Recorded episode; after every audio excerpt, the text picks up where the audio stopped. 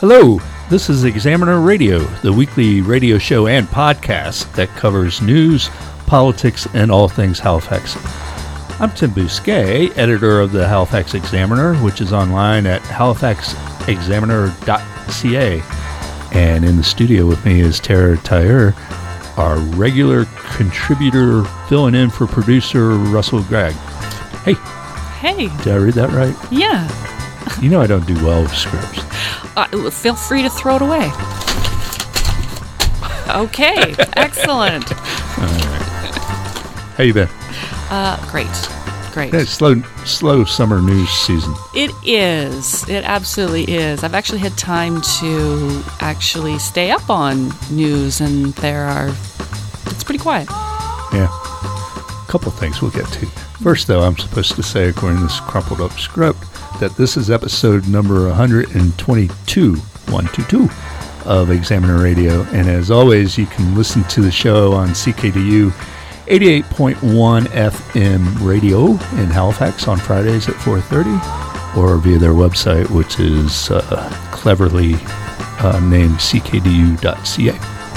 Uh, you can also subscribe to the podcast on iTunes, Stitcher, Google Play, or any other place you find podcasts and have each new episode automatically delivered to your device of choice. iPhone, all those kind of devices. you're wavering off the script, too. I know. There you go.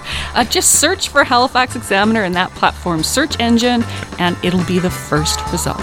See, I stuck to the script there. Yeah, you know, when I have when I interview someone, I have I usually have like an index card with like five words on it, just to remind me to ask him about this, this, that.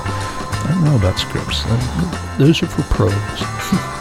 uh, but this script says I'm supposed to say we have Erica Butler on the show today. Uh, she's the Examiner of transportation columnist, and um, we're going to talk primarily about uh, Twinning Highway 103 and sort of some potential alternatives to Twinning, and also uh, discuss a piece she wrote about uh, getting to Africville. Uh, somehow, that's not in a car. Yeah, So that, that's, that that's would be very good to know. First up, let's let's do uh, weekend review, and I really am just going to toss this down. Uh, what do you want to talk about? Remind me to recycle that piece of paper before we leave the studio. First off, let's talk about Annie Leibovitz. Okay, I mean, we're all she's a crazy woman lives in Manhattan yeah, and in a pal- palatial house. Have you seen her house? I no, I have I have not, but I have heard about uh, all the famous photos that she has taken, and how there's like two thousand of them that we don't know if we're ever going to get to see. I think they're sitting in a warehouse somewhere downtown. The house is related. The Manhattan house is related. She is famously um, in dire straits financially, has been for a decade. And part of it is because she bought this apartment building, basically, and or condo, and she converted it all, the whole building to her. Uh, it takes up a whole city block in Manhattan. So she's out of money. She's been out of money for a long time. And um, there was a deal made. The Mintz family somehow I, I don't understand the exact chain of control here, but somehow they ended up in possession of these photos, hmm but not owning them. And then they made a deal with Annie. We'll give you four to five million bucks. Uh, we'll buy them from you, but it's dependent on finding somewhere where we can donate these these uh, photos so we can get a tax break on them.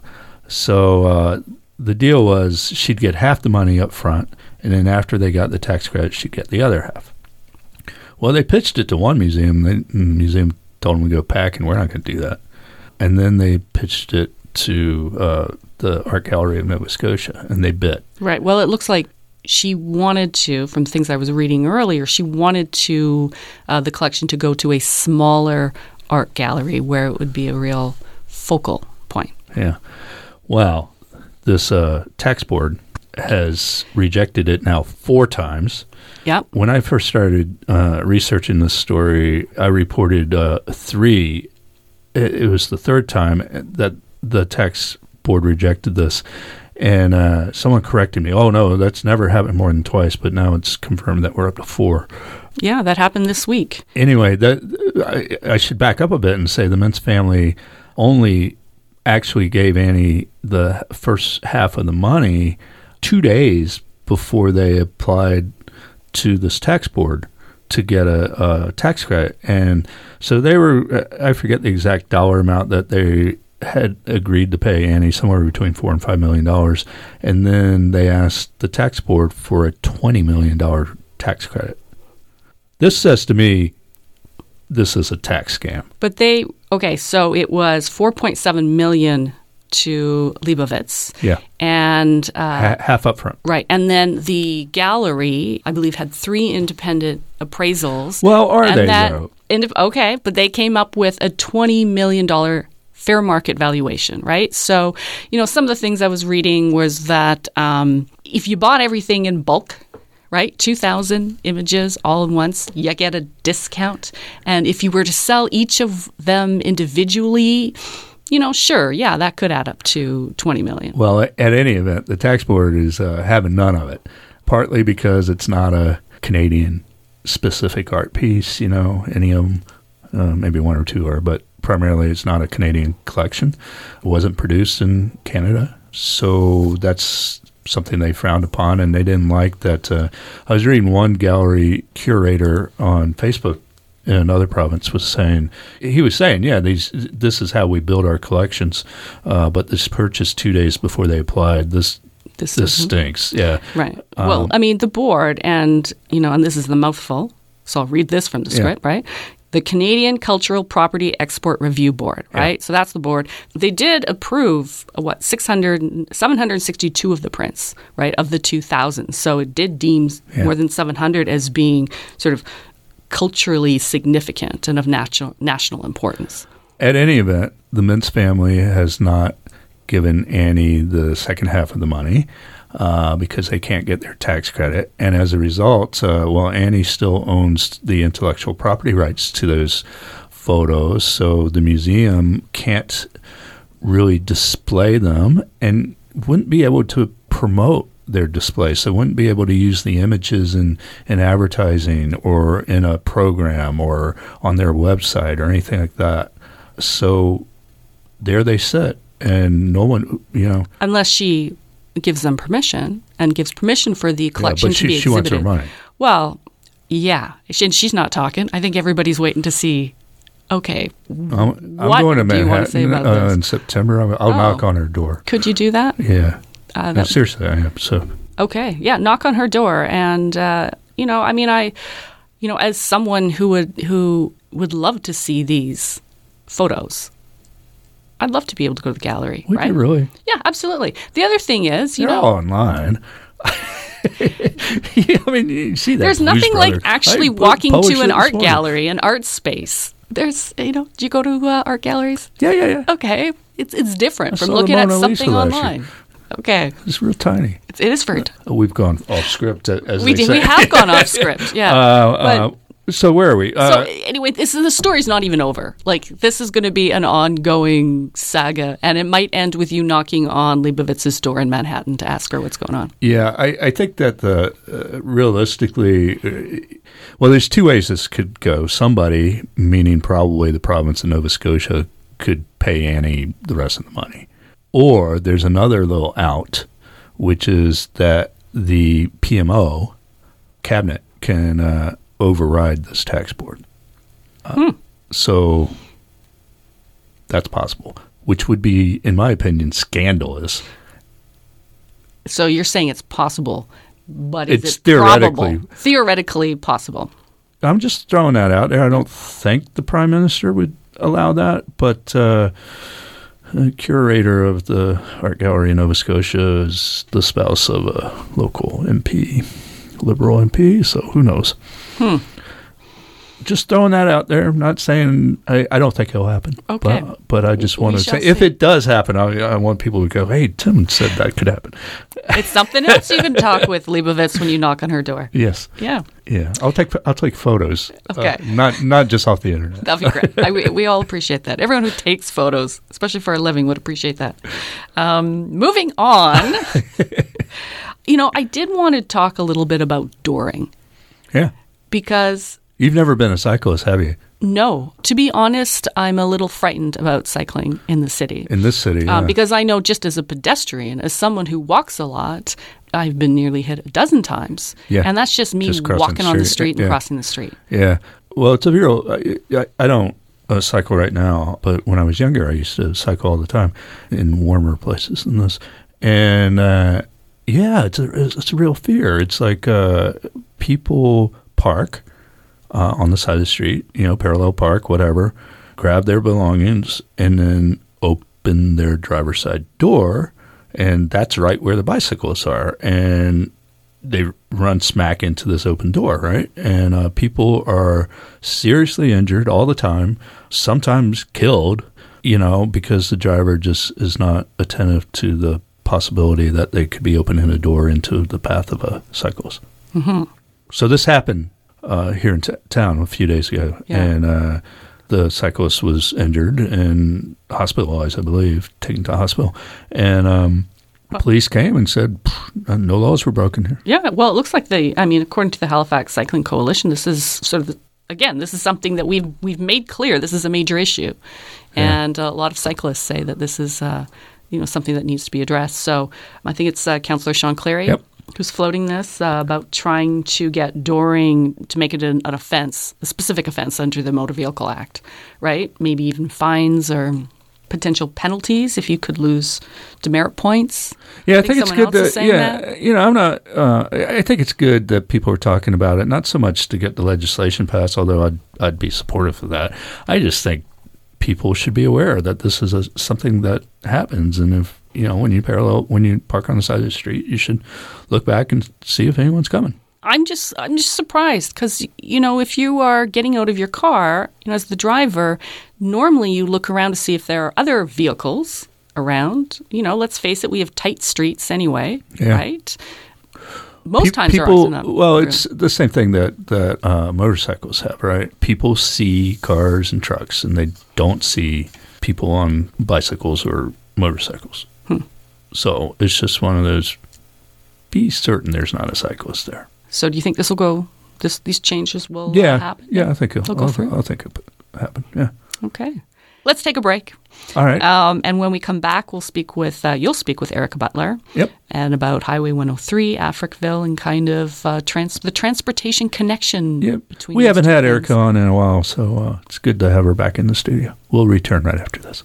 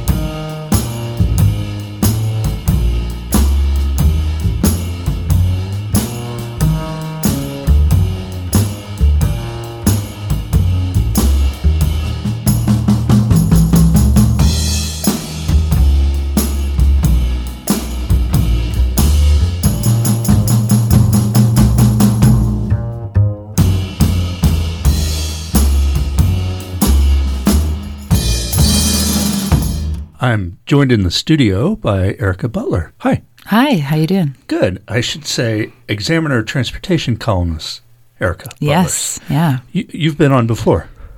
I have. And what were we talking about? I don't know. so even- long ago. Yeah. Mm-hmm. We, we need to have you on more often. Thanks for coming in. yes. You had an interesting column this week about uh, getting to Africville. Before we get on to our main topic, you want to just give us a thumbnail about that? Sure, yeah. Well, I I discovered this. I mean, I had it's like a shame that I, it took me like 15 years of living here before I actually like made an effort to go visit Africville. Number 1, I'm ashamed a bit. But uh, I went there for my kids' school picnic. Wonderful event. They all go down there. They have to get bussed down. Yeah. I thought since it's so close, I'm going to ride my bike down. You live Um, up in the North End. I live up, yeah, I live up in the north end. So yeah, and you know, Google mapped it, and then off I went. But then you know, realized that getting there, you know, you hit a stretch of Barrington Street that's like a seventy kilometer zone. Like the green highway signs are there for getting on the the one eleven slash MacKay Yeah. Bridge. It's just it just becomes a totally different. this is uh, just north of the Irving Shipyard up that way. Yes, exactly. Yeah. And uh, realized, I mean, luckily I saw a family ahead of me kind of jump the guardrail. They were on foot headed Jeez. towards the park. And I said, oh, that's how you do it, I guess. So I lugged my bike over the guardrail and that's how. I got there. And, um, yeah, commiserated with a couple other parents who were there who had sort of the same thing because there's a lot of people who haven't been to this park before. It's getting a lot more profile now for the past five years, I guess. Yeah. There's been a museum there. It's a National Heritage Site. Yeah, the museum runs tours. It's a really great little museum. Yep. I've also visited that this summer for the first time. and just a good park too. Oh, and a, and a beautiful park, right? And and also like like an interesting place to walk because they have signs to say like this is where the Africville post office was. Mm-hmm. This is where so you get a sense of like oh okay this was the land and this was the place where these things that were now demolished once were and you get a sense then also of like the 2017 value of it like what it would have been like had that remained a community you can you can kind of get a sense of like I mean, this was prime property basically, Yeah. except that it became the foot of a like a highway interchange basically Yeah. So you had a hard time getting there and Yeah. getting back. Yes. Uh, I've been. I've tramped all around that area. you go anywhere on foot, don't you? Yeah. Yeah, pretty much. And and I the way one time I got there, I've been there many times, but oh, one time I went there, I came down from Seaview Seaview Lookout Park, climbed a fence, scrambled over the down a grade, and then over the railroad tracks. Yeah. that way, which is not an advisable thing to do. Yeah. And also, I mean, I didn't do that. I have been to the head of Seaview look off finally as well recently. But it's also, like, as you say, very much separated from the rest of Africville Park. It's, Yeah. it's like it's right adjacent to, you know, and like I say in, in, in the mm-hmm. story in the Examiner this week, it's like as the crow flies, it's 400 meters from that park to the Africville Museum. But Yeah. you have to, like as you say, scramble down across some active railroad tracks and here and there. I don't know that you have to. I haven't heard. I haven't done it myself recently, but I haven't heard that there's a fence that you have to climb right Wow. now. But maybe I- I that's because it's been knocked Yeah, down. yeah, I don't perhaps. know. Right, but it's not an active or maintained path. And the city have said that there is actually a report on the books right now. It's just an information report, which was prompted by a petition that was filed last summer. Um, some of the summer students, the interpreters that are working at that museum, I mean, obviously they were having to go to work every day to get there, so they're driving. You know, So, so are we going to get an active transportation route to Africville? So I guess basically what we're going to get is we're going to get a preliminary report or study or design saying this is probably how much it would cost and this is what it would look like generally. So that's what we're going to get in the fall and that's in this year's budget. Okay. So that should happen. They'll hire a consultant. The consultant will come in and say, "Well, here's what you'd have to do. It's going to cost X number of dollars." A, ni- a nice pedestrian bridge and bicycle bridge from the Seaview lookoff uh, over the tracks would be yeah, ideal. Yeah. Now that I mean, a bridge wasn't mentioned, but they did mention like uh, like a proper three meter wide Yeah. AT trail go like you know over that distance. But they have to do something across the tracks. Yeah. They have to do, you know, something in that area. Yeah. I Okay. mean, yeah. well, we'll stay tuned on that. yeah, we yeah. will. Yeah. The main reason Right. I asked you in is uh, there was a big announcement this week Mm-hmm. about twinning the 103. Yeah, the federal government has announced, you know, sort of their share of of I guess the first projects to happen theoretically anyway. Sometimes these funding announcements don't really correspond to reality. I'm sure you've noticed. Well, the the building, the, a little bit of background for Yeah. listeners, uh, and maybe for you, is the Building Canada Fund has been in place for about five. Well, since the uh, since the financial collapse, it was built uh, so around 2010 by the Harper government uh, as a as a way to s- spend stimulus money.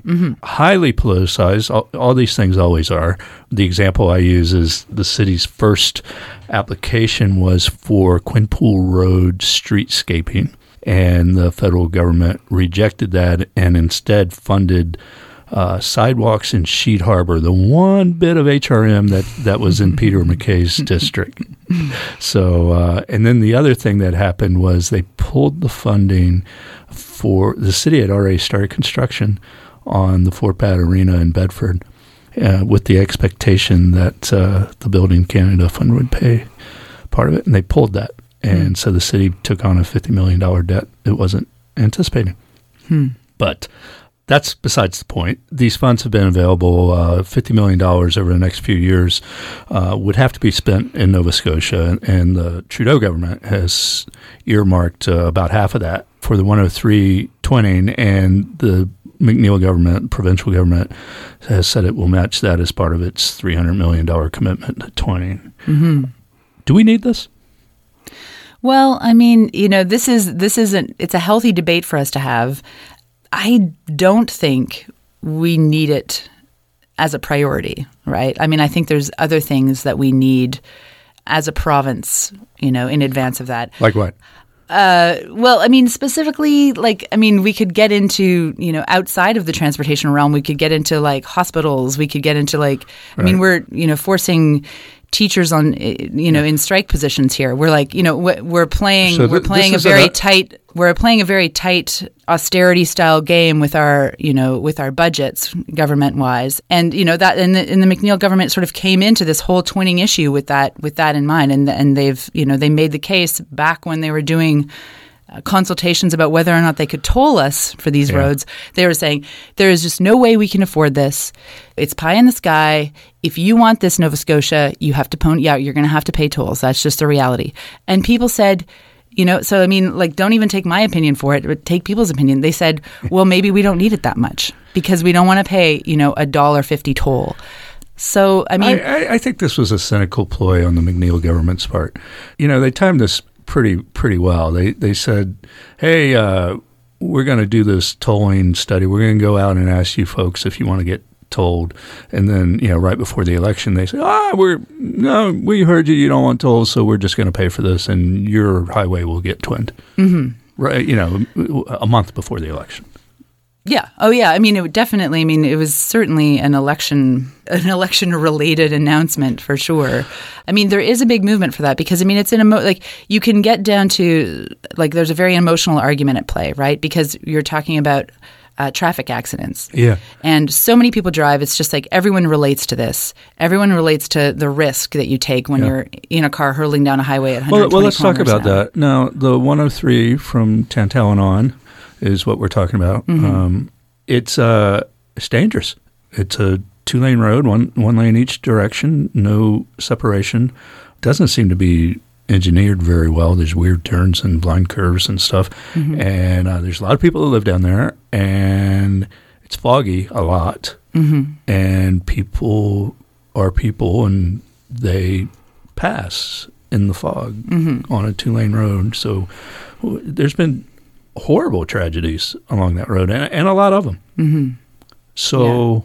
what do you what do you say to people who are like, "Well, here's the safety issue"?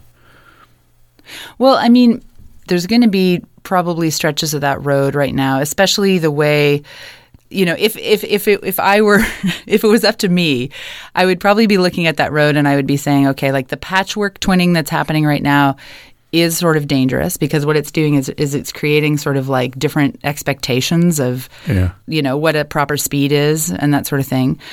You know, I would maybe be saying like the long term game is here to you know to delineate sort of this is as far as the twinning is going to reach for the next maybe 20 years and like we're going to leave it there um, so yeah there's probably some work you know there probably is some twinning that's justified but what's happening now is, you know, uh, this is this is like I'll, I'll, throw in this example. I drove to Quebec. I did the Moncton to Quebec, to Moncton to Montreal trip. Yeah. Now I've been doing that for years and years because my I grew up in Kitchener, Ontario, and I went to yeah. school out east. Back in the day, that was a 12 hours easily. Yeah. Now it's 9.5 hours. I mean, it's like a it's like a massive reduction in the amount of driving time that you will spend on a highway, and it's all because of twinning. So we have invested billions and billions yeah. of dollars on in that to make that go faster. We have on the on the opposite side, regional transportation systems like Via Rail are no longer even a like viable alternative. You can't you can't get anywhere on bus or train yeah. because we haven't invested in those. In fact, it takes three three or four hours longer to go to do that same trip by train than it did when I was in Uh, university. You can only do it half the time. Yeah, too. this is like so. What we're deciding to do as a society, like you know, across the board, and this is the. Fe- I mean, this is our federal government too, right? This is like it's multiple. It's across many Yeah. provinces. Nova Scotia is not alone on this, but we're we're making huge, massive investments, and we're also you know we're becoming road poor, right?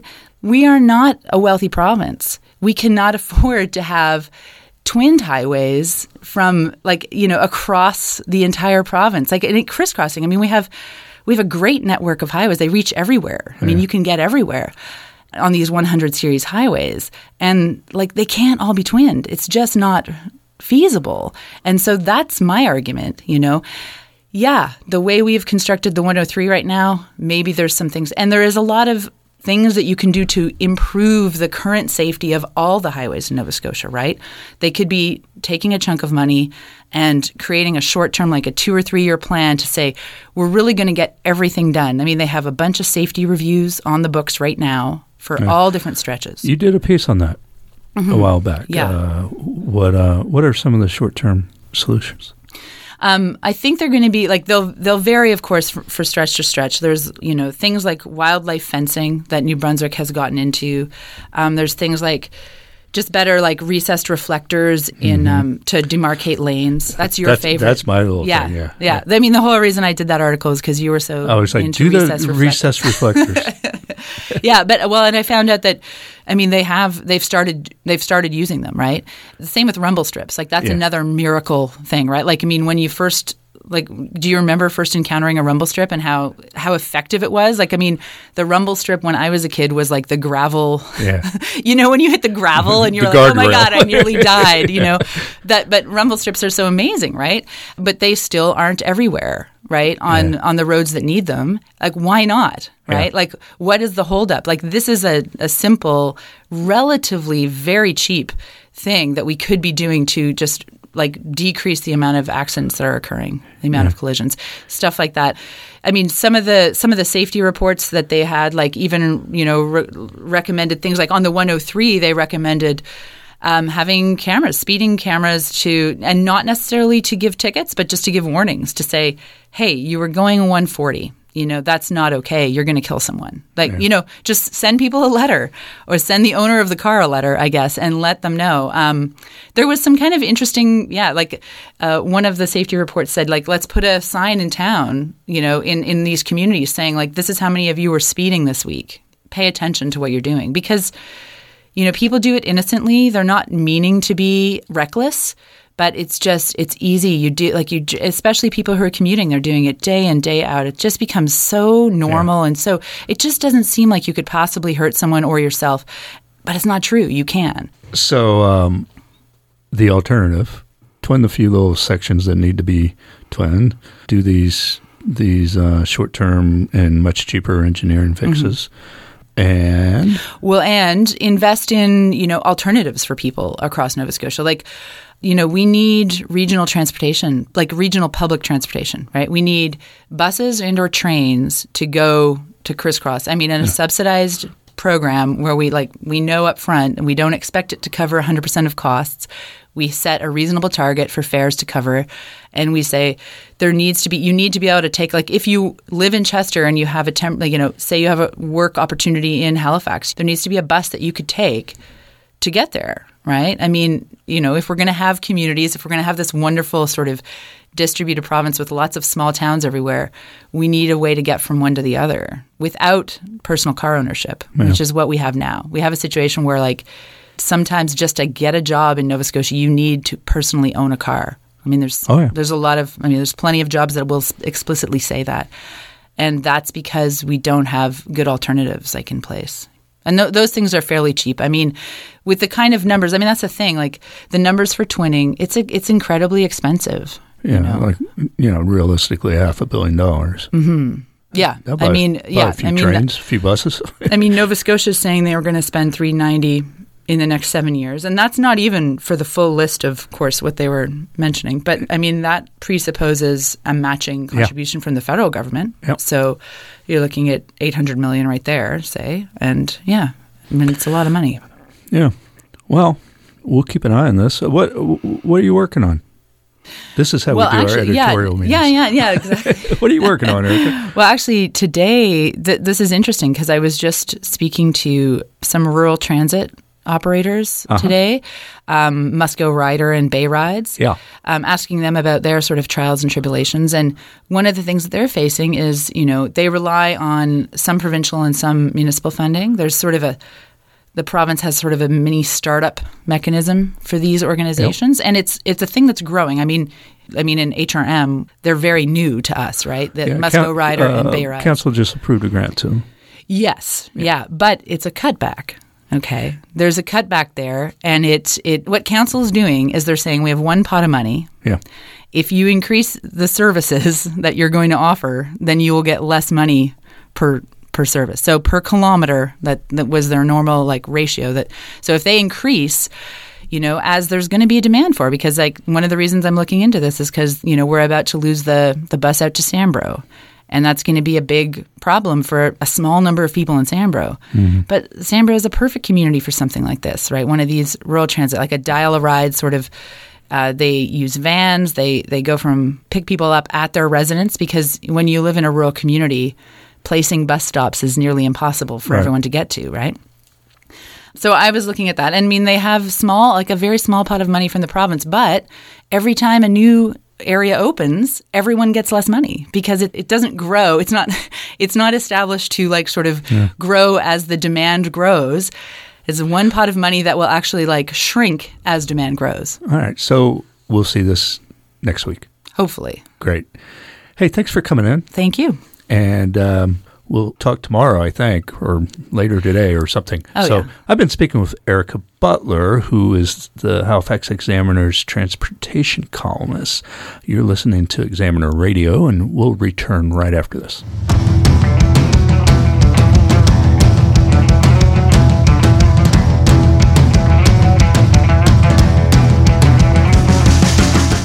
That's a wrap for this week's Examiner Radio, the weekly radio show and podcast produced by the Halifax Examiner. I'm Tim Bousquet. And I'm Tara Tyre. As always, would love to know what you think. If you have comments on what you've heard or story suggestions for future episodes, please send an email to podcast at halifaxexaminer.ca. Until next week, your phrase is Annie, get the guest room ready. All right. bye bye.